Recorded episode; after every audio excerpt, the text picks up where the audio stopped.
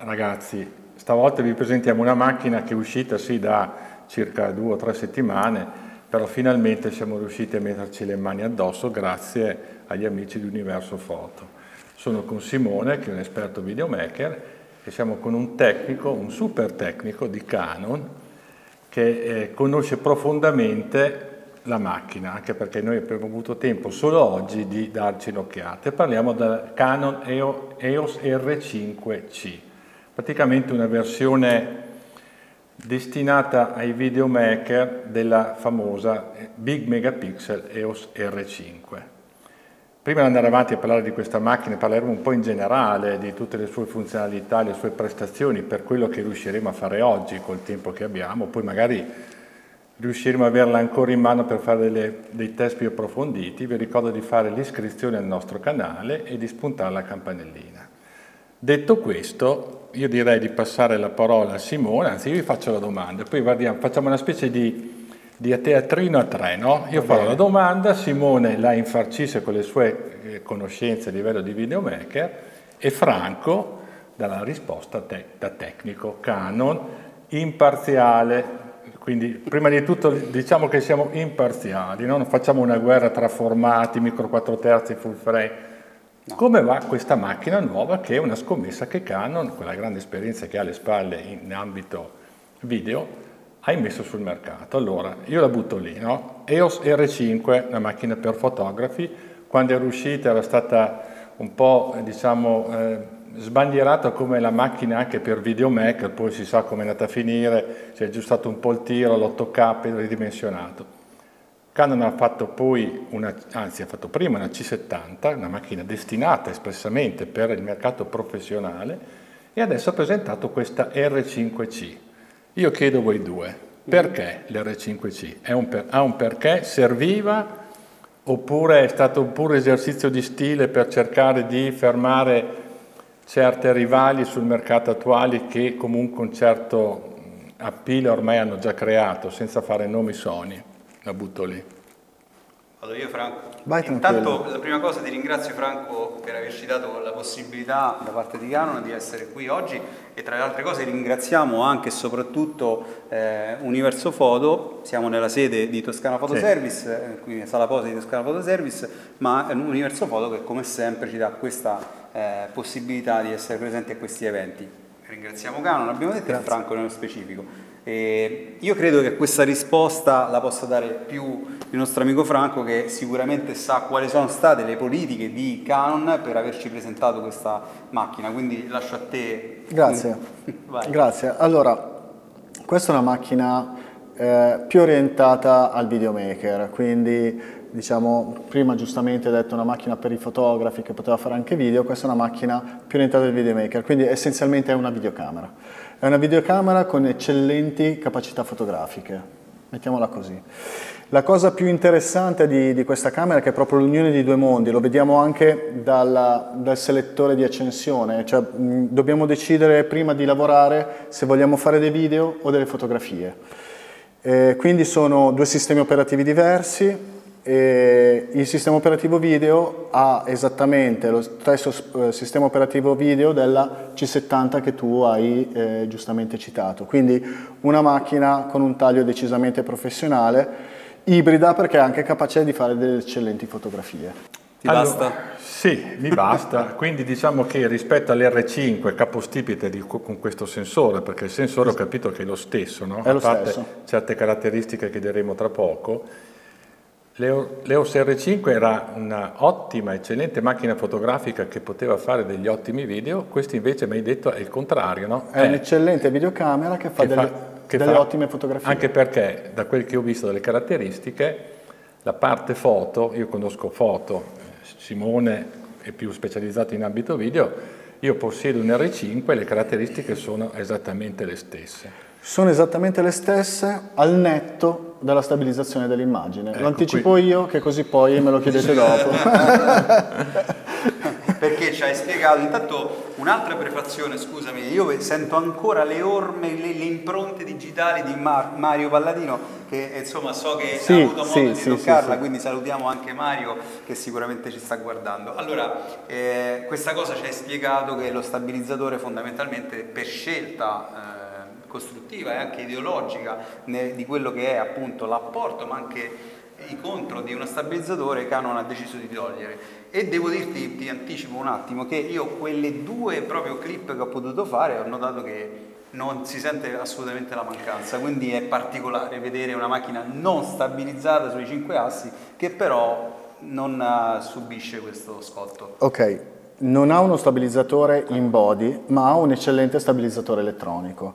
Eh, lo stabilizzatore funziona molto bene perché è capace, utilizzando le ottiche RF, di dialogare molto rapidamente con l'ottica e quindi utilizzare le informazioni che l'ottica stabilizzata dà alla camera per compensare digitalmente eh, eventuali movimenti della camera.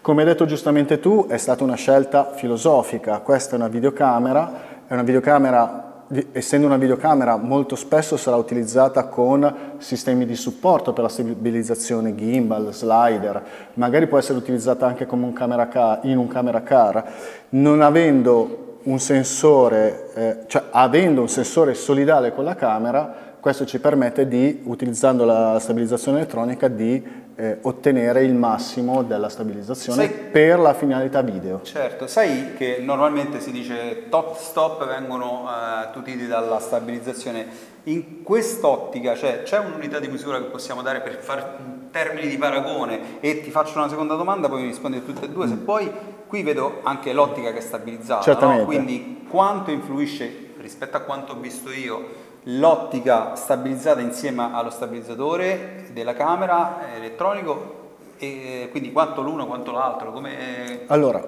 ho provato ad anticipare che lo stabilizzatore elettronico lavora in sinergia con lo stabilizzatore certo. dell'ottica quindi se l'ottica è stabilizzata le performance dello stabilizzatore elettronico sono migliori ehm, non, non, non, non, ti so dare un'unità di misura come per lo stabilizzatore IBIS di 8 stop con alcune lenti, anche perché anche lo stabilizzatore in body dell'R5 cambia il suo comportamento a seconda dell'ottica che è installata, cioè fino a 8, bit di stop, eh, fino a 8 stop di stabilizzazione, eh, però con determinate ottiche, non con tutte.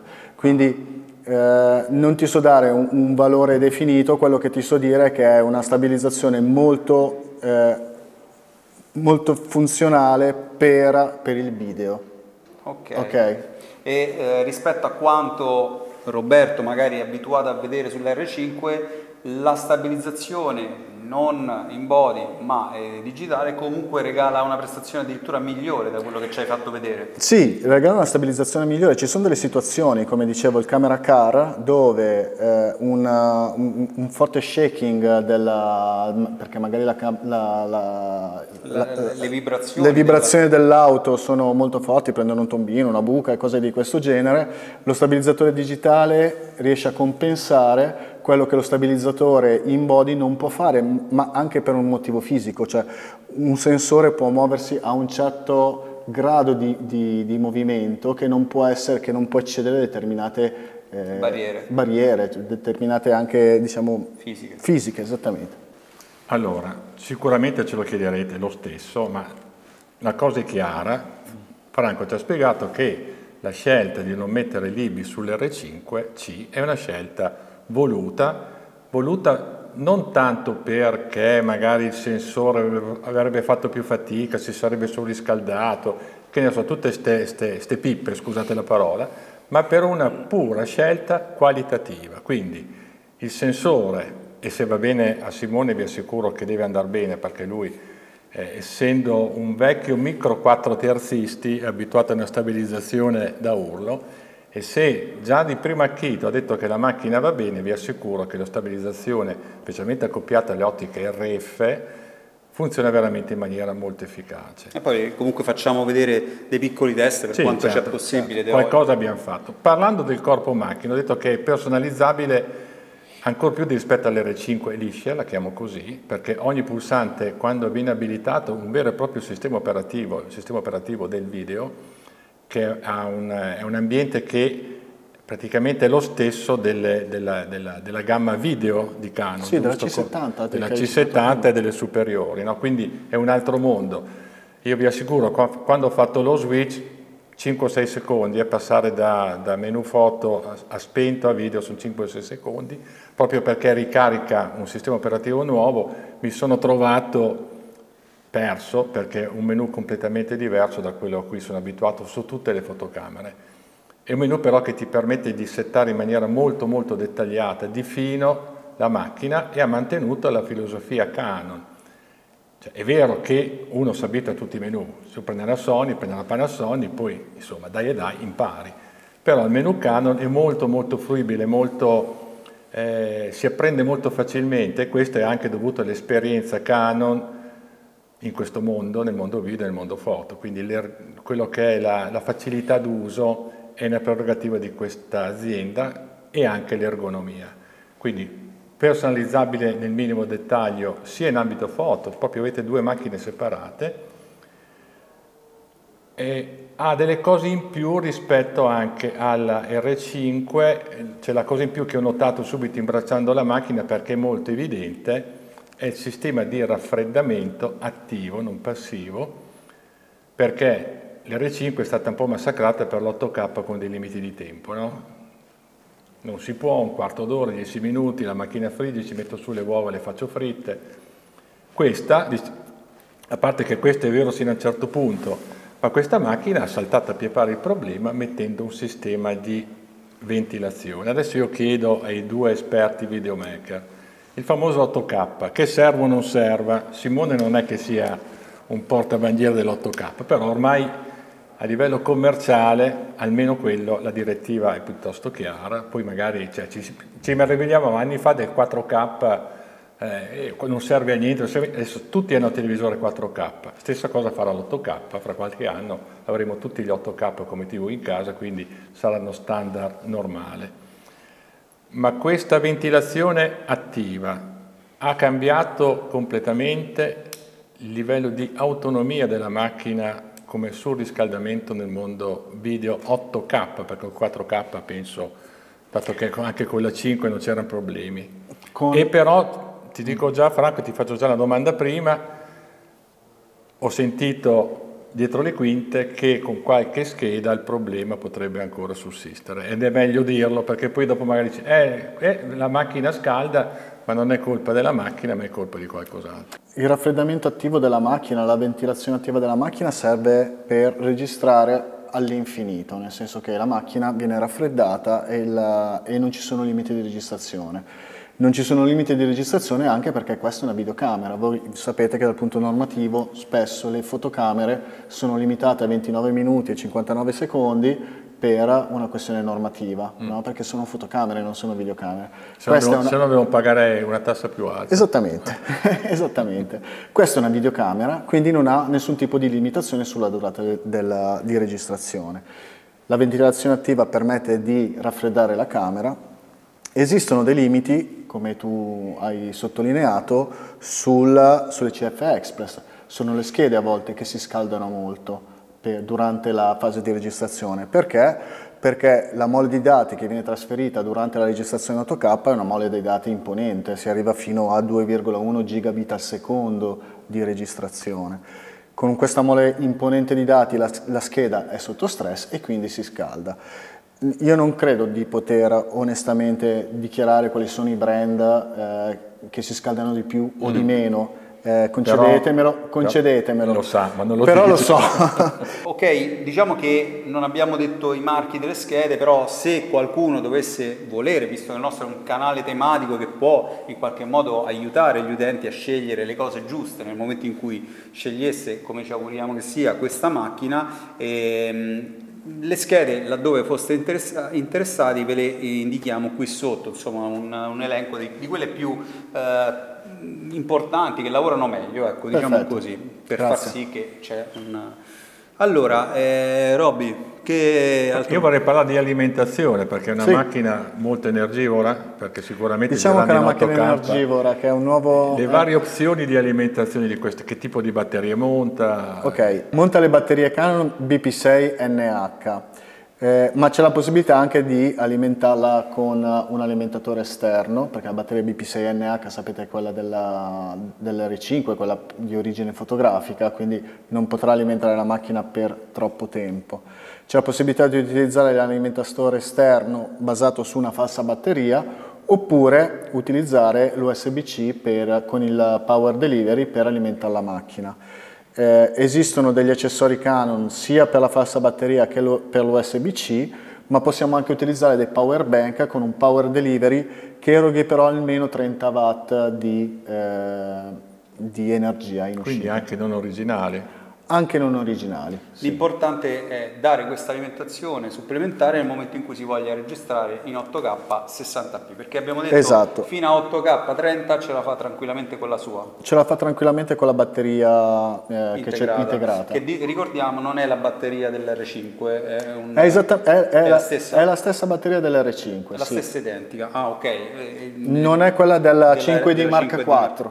Okay. Che volendo può essere inserita, però diciamo, ha una durata inferiore e contemporaneamente limita no, e notevolmente insomma, le capacità di registrazioni. Soltanto, soltanto che ha una durata inferiore. Ha soltanto una durata inferiore in questo caso, non è una questione di... Questo è importante perché chi magari viene da quel tipo di macchina comunque le può utilizzare, certo, con una limitazione. Detto questo, vai con la prossima. I sistemi di mira sono gli stessi dell'R5 liscia, quindi ha un mirino da 5.6. Sì un monitor l'LCD da 3,2 da, da 2 milioni esatto. di megapixel. È cambiato quindi non è cambiato neanche a livello di eh, profilo colore il sistema di mira perché magari i videomaker abituati più a utilizzare l'LCD rispetto al mirino. Il sistema di mira è affidabile cioè è una cosa importante. Quello che vedi è corretto oppure allora c'è la possibilità eh, beh, intanto sì, tendenzialmente è corretto. Eventualmente c'è la possibilità anche di creare delle lookup table, delle LUT o LAT, a seconda mm. di come le vogliamo pronunciare. Gimbalo, gimbalo. esatto, eh, per fare un view assist, per cui se per esempio volessi registrare in, in Canon Log 3 con, una, con una, una, una gamma logaritmica, quindi un po' desaturata, un po' eh, diciamo con i colori non troppo brillanti, eh, posso creare una, una LUT o una lookup table per, eh, che si avvicina a quello che sarà poi il mio lavoro in post-produzione, la associo a un, a un, device di uscita, quindi può essere il, il,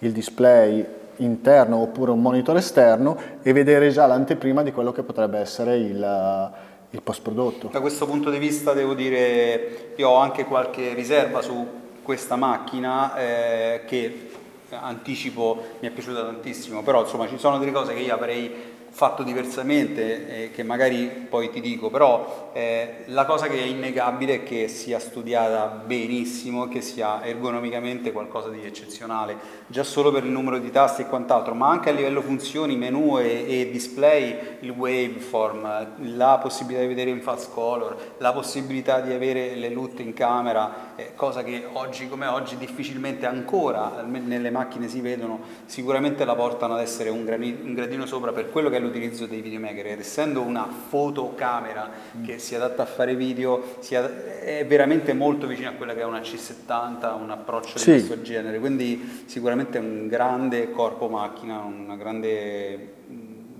scoperta per quanto mi riguarda, insomma, nel vederla dal vivo, devo dire. Se posso correggerti, è una videocamera che fa anche foto. Sì, io, io sono un po', ti dico, mi piacerebbe che i costruttori, e qui me la prendo un po' con, mm. eh, diciamo, chi le inventa, queste Oppure, gli ingegneri, mi piacerebbe che abbandonassero l'idea di fare per forza la fotocamera che poi fa video da Dio mm. e che quindi è più videocamera, no? più sarebbe bello abbandonare questa sorta di per forza impugnatura e modalità in questo modo. Secondo me questa poteva essere, e lo è in parte, perché ripeto, eredita tantissimo dal C70 che invece nasce più come eh, camera da, da presa, a volte vedo che c'è questa voglia proprio di attaccarsi alla fotocamera classica, forse perché c'è un, allora, un vasto pubblico allora, che questo probabilmente è legato anche alla storia di questo tipo di prodotti, una storia creata da Canon, certo. peraltro, no? con la 5D Mark II. Eh, è un prodotto ibrido e quindi essendo ibrido deve aiutare sia i videomaker che i fotografi a lavorare in modo, eh, in, in, in modo a cui sono abituati e poi dicendo appunto siccome è i prodotti ibridi sono stati diciamo, prodotti da Canon con la 5D Mark, con la 5D Mark II, questo rimanere attaccati Rimane, alla forma certo. fotografica è un po' una, diciamo, un retaggio di, quelle, di, quei primi prodotti. Sì, il discorso comunque anche legato al mondo mirrorless, perché mm. con le reflex bene o male c'era una certa, diciamo, un bivio abbastanza chiaro tra quello che era la videocamera, videocamera da spalla classica o la handicam e la reflex per fare foto il mirrorless, secondo me, ha unito due, queste due realtà e quindi una sorta di simbiosi tra i due mondi, grazie anche alla tipologia del sensore CMOS, permette di fare macchine che fanno bene entrambe le cose, però come il buon Simone dice, le cose fatte bene bene devono essere macchine specifiche per fare bene il video e per fare bene le non foto. Non che non sia così, però no, ecco, però l'R5 questa... fa bene le foto, per fare bene il video a livello di non avere problemi di temperatura, che per la differenza top è questa, è il sistema di ventilazione sulla 5C. Però ultimina, ultima domanda, poi vi faremo vedere qualche immagine, qualcosa, poi insieme vi daremo le nostre impressioni. Un, a livello professionale, io mi immagino un professionista che ha delle, delle macchine video Canon. Sì. Questa macchina si può inserire nel flusso di lavoro di un esperto videomaker professionista, proprio, parlo di un allora, professionista? Direi de- decisamente di sì. Allora, una, una, delle cose che avvicina, che, che, rende uniforme il flusso di lavoro è la color science. La mm. color science di Canon è, apprezzata in determinati campi, sulla, soprattutto sulle tinte della pelle e cose di questo genere, ed è molto uniforme all'interno dei, della nostra gamma. Quindi la gamma cinema avrà una color science tutta praticamente identica, molto simile. Eh, l'unica cosa che manca un po' a questa camera per un, un, un, uso molto professionale, lo dico io così non lo dite voi, sono i filtri ND integrati. Questa camera non ha filtri ND integrati che ci sono invece sui prodotti cinema tipo la C70 che hai citato tu prima, la C300 Mark III, la C500 Mark II. Eh, Potrebbe essere una, su, su, sugli altri prodotti potrebbe essere un secondo corpo, un corpo di backup per fare delle, delle riprese video eh, diciamo com, com, come corpo di backup per chi ha una C70 o una C300. Ma a livello di qualità del girato, questa macchina mi potrà far rimpiangere le macchine di una gamma superiore con costi sicuramente molto più alti a livello di tenuta secondo me, secondo me no Roberto. Se, se, parliamo ma questa è una caratteristica che riguarda um, un po' tutte le macchine diciamo di una certa fascia indipendentemente da Canon o meno. E, a mio avviso la qualità di quello che, che permette ormai una macchina di fascia alta professionale non ha nulla o quasi nulla a che invidiare a una macchina magari di più importante fattezza quello che cambia è come è costruita la macchina, il tipo di connessioni, il tipo di supporti eh, e, e, che può avere verso il mondo esterno, verso la compatibilità con quello, con quello che è il mondo della produzione cinematografica barra filmmaking mm, di turno. Il concetto è quindi a livello di file questa macchina non gli manca niente, un RAW 8K 60p, ma che, che, vuoi, che vuoi di più? Niente, cioè da questo punto bisogna capire quanto questi fattori siano poi diciamo, mm, ecco, eh, possibili da impiegare, cioè come questo corpo si impiega poi in quello che è il mondo invece di una produzione che nasce con altre esigenze. Se vuoi la qualità con questa ce l'hai, punto, da un punto di vista di file. Se vuoi una connessione con, eh, che ti posso dire, con un cage di un certo tipo, oppure montare il V-mount, eh, avere la disponibilità e la, la fattezza insomma, di un corpo di altra natura, insomma, che nasce per set cinematografici, probabilmente non è la scelta giusta. È più adatta per fare un camera car e quindi avere quella possibilità di agganciarti a un Harry di turno, eh, perché l'hai messa dentro la macchina per fare il punto di sfuggita dell'inquadratura, però non è che ci fai il film in, nell'interezza. Non so se ti ho risposto. Mi ha risposto, sì.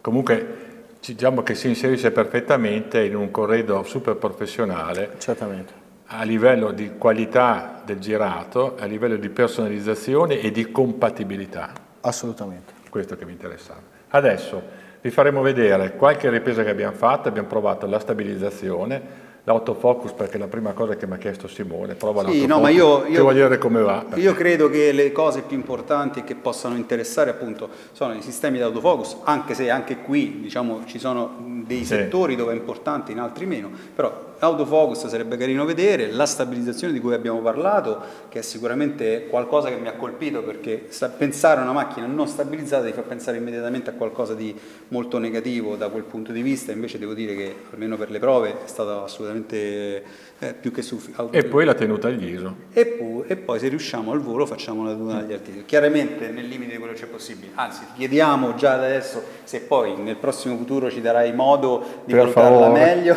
Certamente. anche perché ti posso garantire che insomma, sul nostro canale c'è un'affluenza sostanziosa Notevole, di sì. canonisti e, e comunque insomma crediamo che possa essere interessante per tutti quelli che sono comunque interessati da punto di vista mio comunque Robby fammi dire che seppur io ripeto ho trovato delle cose che avrei cambiato ma a me quello che colpisce in particolare è come è costruita. Intanto questa enorme quantità di tasti funzione che veramente mi, mi danno l'idea di qualcosa che possa essere veramente modulare a quello che è il mio eh, modo di vedere la, la macchina. Poi come e dove sono posizionati tra le altre cose, cioè che se tu fai caso è tutto studiato al millimetro, non c'è un punto dove si sovrappone il esatto, tasto. Esatto. E poi eh, sono riconoscibili al tatto. Sono riconoscibili, la costruzione è fatta benissimo, quando apri il display, guarda qui, non si, non si accavalla minimamente ai cavi di uscita, peccato un mini HDMI che ci hai spiegato i motivi sì, per, per, cui, per come, ma io continuo a pensarla diversamente. E detto questo, insomma, però ecco, lodevole il fatto che apre un display, non, non tocco un cavo, è incredibile, cioè veramente se, se, mi permetti questa è una grande cosa, Robby, rispetto a altri competitor, quindi eh, nonché proprio la qualità costruttiva, la bellezza anche della macchina. Quindi... Una cosa che non abbiamo ancora detto è che il raffreddamento non inficia in alcun modo la tropicalizzazione della macchina. Non solo, ma se io l'accendo... Che non è scontato. Che non è scontato. Se io l'accendo c'è un lievissimo soffio ma che assolutamente non si sente se fate rec, cioè questo è importante perché qualcuno potrebbe pensare, dico, oddio, ma non è che questo rumore cioè, è veramente silenziosissimo, insomma, non, non c'è assolutamente nessun tipo di problema da questo punto di vista. Mi fai dire una cosa che forse ci siamo dimenticati e che a me ha colpito tantissimo, sai che io sono eh, forte sostenitore di quello che è la tecnologia dual ISO, mm. no? cioè, reputo questa tecnologia secondo me essenziale sulle macchine eh, indipendentemente dal fatto che il sensore possa essere più piccolo o più grande e quindi essere più o meno agevolata la cosa. Eh, questa macchina ci ha spiegato Franco che ha un, non solo un, eh, appunto un doppio strato, ma che, e questa è l'importante novità, che questo doppio strato può essere utilizzato intelligentemente. Spiegaci un attimo in che senso. Sì, eh, il Dual Base ISO eh, ci permette di eh, gestire al meglio la gamma dinamica nell'inquadratura Certo, magari non come il dual gain output della C70, però il dual, il dual base ISO eh, ci dà la possibilità di gestire eh, la gamma dinamica in, in, che modo? In modo automatico, nel senso che la camera posso dire gestisce automaticamente gli ISO e gestirà a seconda dell'inquadratura qual è l'ISO base da cui partire. Aspetta, detto così potrebbe, qualcuno potrebbe pensare forse eh, quindi significa che devo mettere in auto ISO? No, in no, realtà no, mettiamo mettiamo, diciamo alla macchina qual è l'ISO base da scegliere per l'inquadratura, che non significa l'ISO automatico, significa soltanto l'ISO base. L'ISO base è la sensibilità eh, di base per la registrazione. Poi io potrò scegliere di scendere o salire, salire. Sul, rispetto all'ISO base quindi di, amplifica, di eh, amplificare in modo negativo o positivo il segnale. A seconda della modalità di registrazione la camera ha degli isobase, se io utilizzo il log 3 per esempio, eh, l'isobase può essere o 800 o 3200, dove per dare un'indicazione di massima l'800 lo uso per delle scene eh, luminose, il 3200 per delle scene okay. scure. Se mi rendo conto che eh, a 1600 ISO sono in una situazione limite. limite per gli 800, posso dire alla macchina passa a 3200 e a quel punto probabilmente otterrò del, del, delle immagini migliori, dipende, dipende, un po' dalla, dalle, dal contesto di, di Questo penso che solo chi in qualche modo ha provato questa esperienza a volte dice ma come sto a un ISO più basso e ottengo un risultato peggiore. Ecco, questa macchina ti dà questa, questo plus di scegliere in automatico quale eh, layer prendere in considerazione andando a tirar fuori sempre il meglio delle prestazioni in termini di alti ISO. Bah, penso che più o meno l'abbiamo sì, detta. più o meno l'abbiamo detta. non è facilissima perché non è facile insieme le tue conoscenze dell'ISO più le, il eh. dual ISO più eh. il fatto che lui sceglie, eh, però insomma sappiate che è veramente una nuova estensione del dual ISO che è già un'estensione in sé per sé. Robby, adesso se n'è andato, Franco, mm, possiamo mm. dire la verità? Eh dai, tanto, non ci sente nessuno.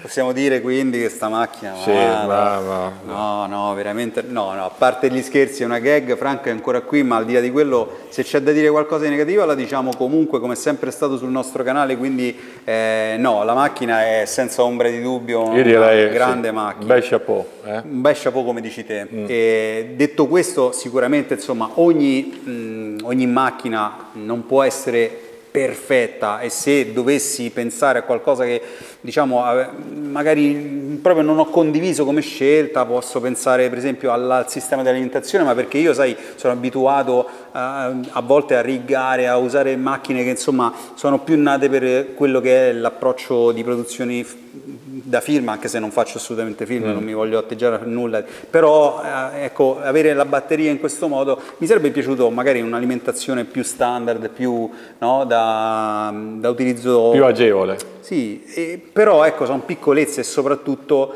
quello che prima hai chiesto anche te, insomma, l'importante come prima cosa è non allontanarsi mai da quelle che sono gli standard qualitativi, cosa che questa macchina assolutamente esatto. non... A qualità durata, perché sì, l'abbiamo provata, certo, ne abbiamo girato tre ore di 8K, anche perché ci vorrebbero delle schede da...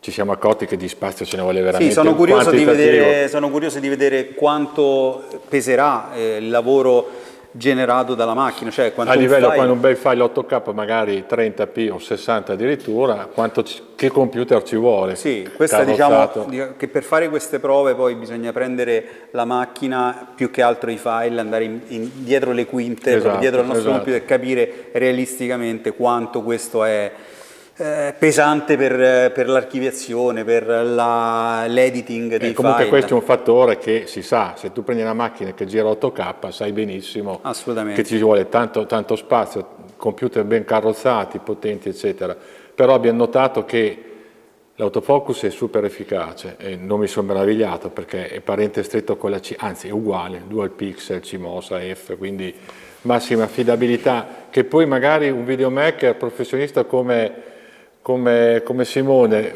usi l'autofocus fino a un certo punto e magari con le belle ottiche cine, magari manuali, però se c'è, averlo vale non, non fa, mai male, eh, non fa mai male, certamente, poi ci sono approcci e approcci di, di lavoro, certo. eh, però ecco diciamo che eh, da quel punto di vista Niente sicuramente... A livello di stabilizzazione in effetti la filosofia no, no. di questa macchina funziona benissimo, la qualità per quel poco che abbiamo visto, quei, quelle 4-5 clip a livello di tenuta ISO, di qualità proprio del girato, tenendo conto che un sensore 45 milioni di pixel non sono pochi da gestire, questo è un fattore importante che forse non abbiamo neanche accennato in tutta la nostra lunga chiacchierata. È Possono essere un... positivi o negativi. Sì, ma diciamo avere un sensore di... così denso non facilita certamente il lavoro del, della macchina, no? certo. quindi lavorare con 12 o 10 milioni è molto più semplice rispetto a un 45, quindi complessivamente a livello di prestazioni, ergonomia, robustezza, tropicalizzazione eccetera nulla da eccepire. Quelle due o tre cosettine proprio. Sì, no? diciamo sì, questi sono, volendo ecco, gli aspetti che possiamo tenere in considerazione. Continuo a pensare che assolutamente è una macchina per fare video più che per fare foto. Eh, da un punto di vista di riuscita dello strumento sicuramente passa notevolmente la media di quello che ad oggi è sul mercato. Insomma. E poi ti posso e... anche dire che io mi sono piacevolmente meravigliato del prezzo, perché Canon non è che è un'azienda che ti regala le cose, però essendo possessore di un R5 che ha un prezzo sicuramente non bassissimo, adeguato bene o male alla macchina, mi aspettavo un costo anche superiore Eh, ma no, ha mantenuto un prezzo di... C'è un bel portafoglio però. È vero? no, a parte gli scherzi, no, ha ragione. Ha I termini qualitativi, prezzo... chiaramente la qualità si paga. Con no? tutta quella roba che ci ha messo in più anche, eh? Non dimentichiamo. Sì, sì, no, no, no, senza ombra di dubbio. A tal proposito, chiaramente in descrizione lasciamo la possibilità esatto. per chi fosse interessato di eh, vedere un po' eh, le, le, proposte d'acquisto, insomma, di chi ci ospita in questo momento, che ancora una volta ringraziamo. Robby, come al solito abbiamo fatto i nostri n e x minuti certo, in più, certo. eh, un po' dovuti alle nostre abitudini. Ma quando siamo in compagnia che ci viene fatto così. Eh sì, eh. beh dai, pure quando non siamo in compagnia. Va bene ragazzi, dai, è stato un piacere, iscrivetevi al canale, mi raccomando, rimanete sempre aggiornati e chiaramente lasciateci i vostri commenti, come sempre. Eh, magari nei commenti poi cercheremo di essere un po' più tecnici, perché vi assicuro che solo ad ascoltare la, pres la presentazione due ore, insomma, quindi ci sarebbe da dire tantissimo. Vi ringraziamo vediamo al prossimo episodio. Okay. Magari insieme. Magari insieme. Ciao ragazzi.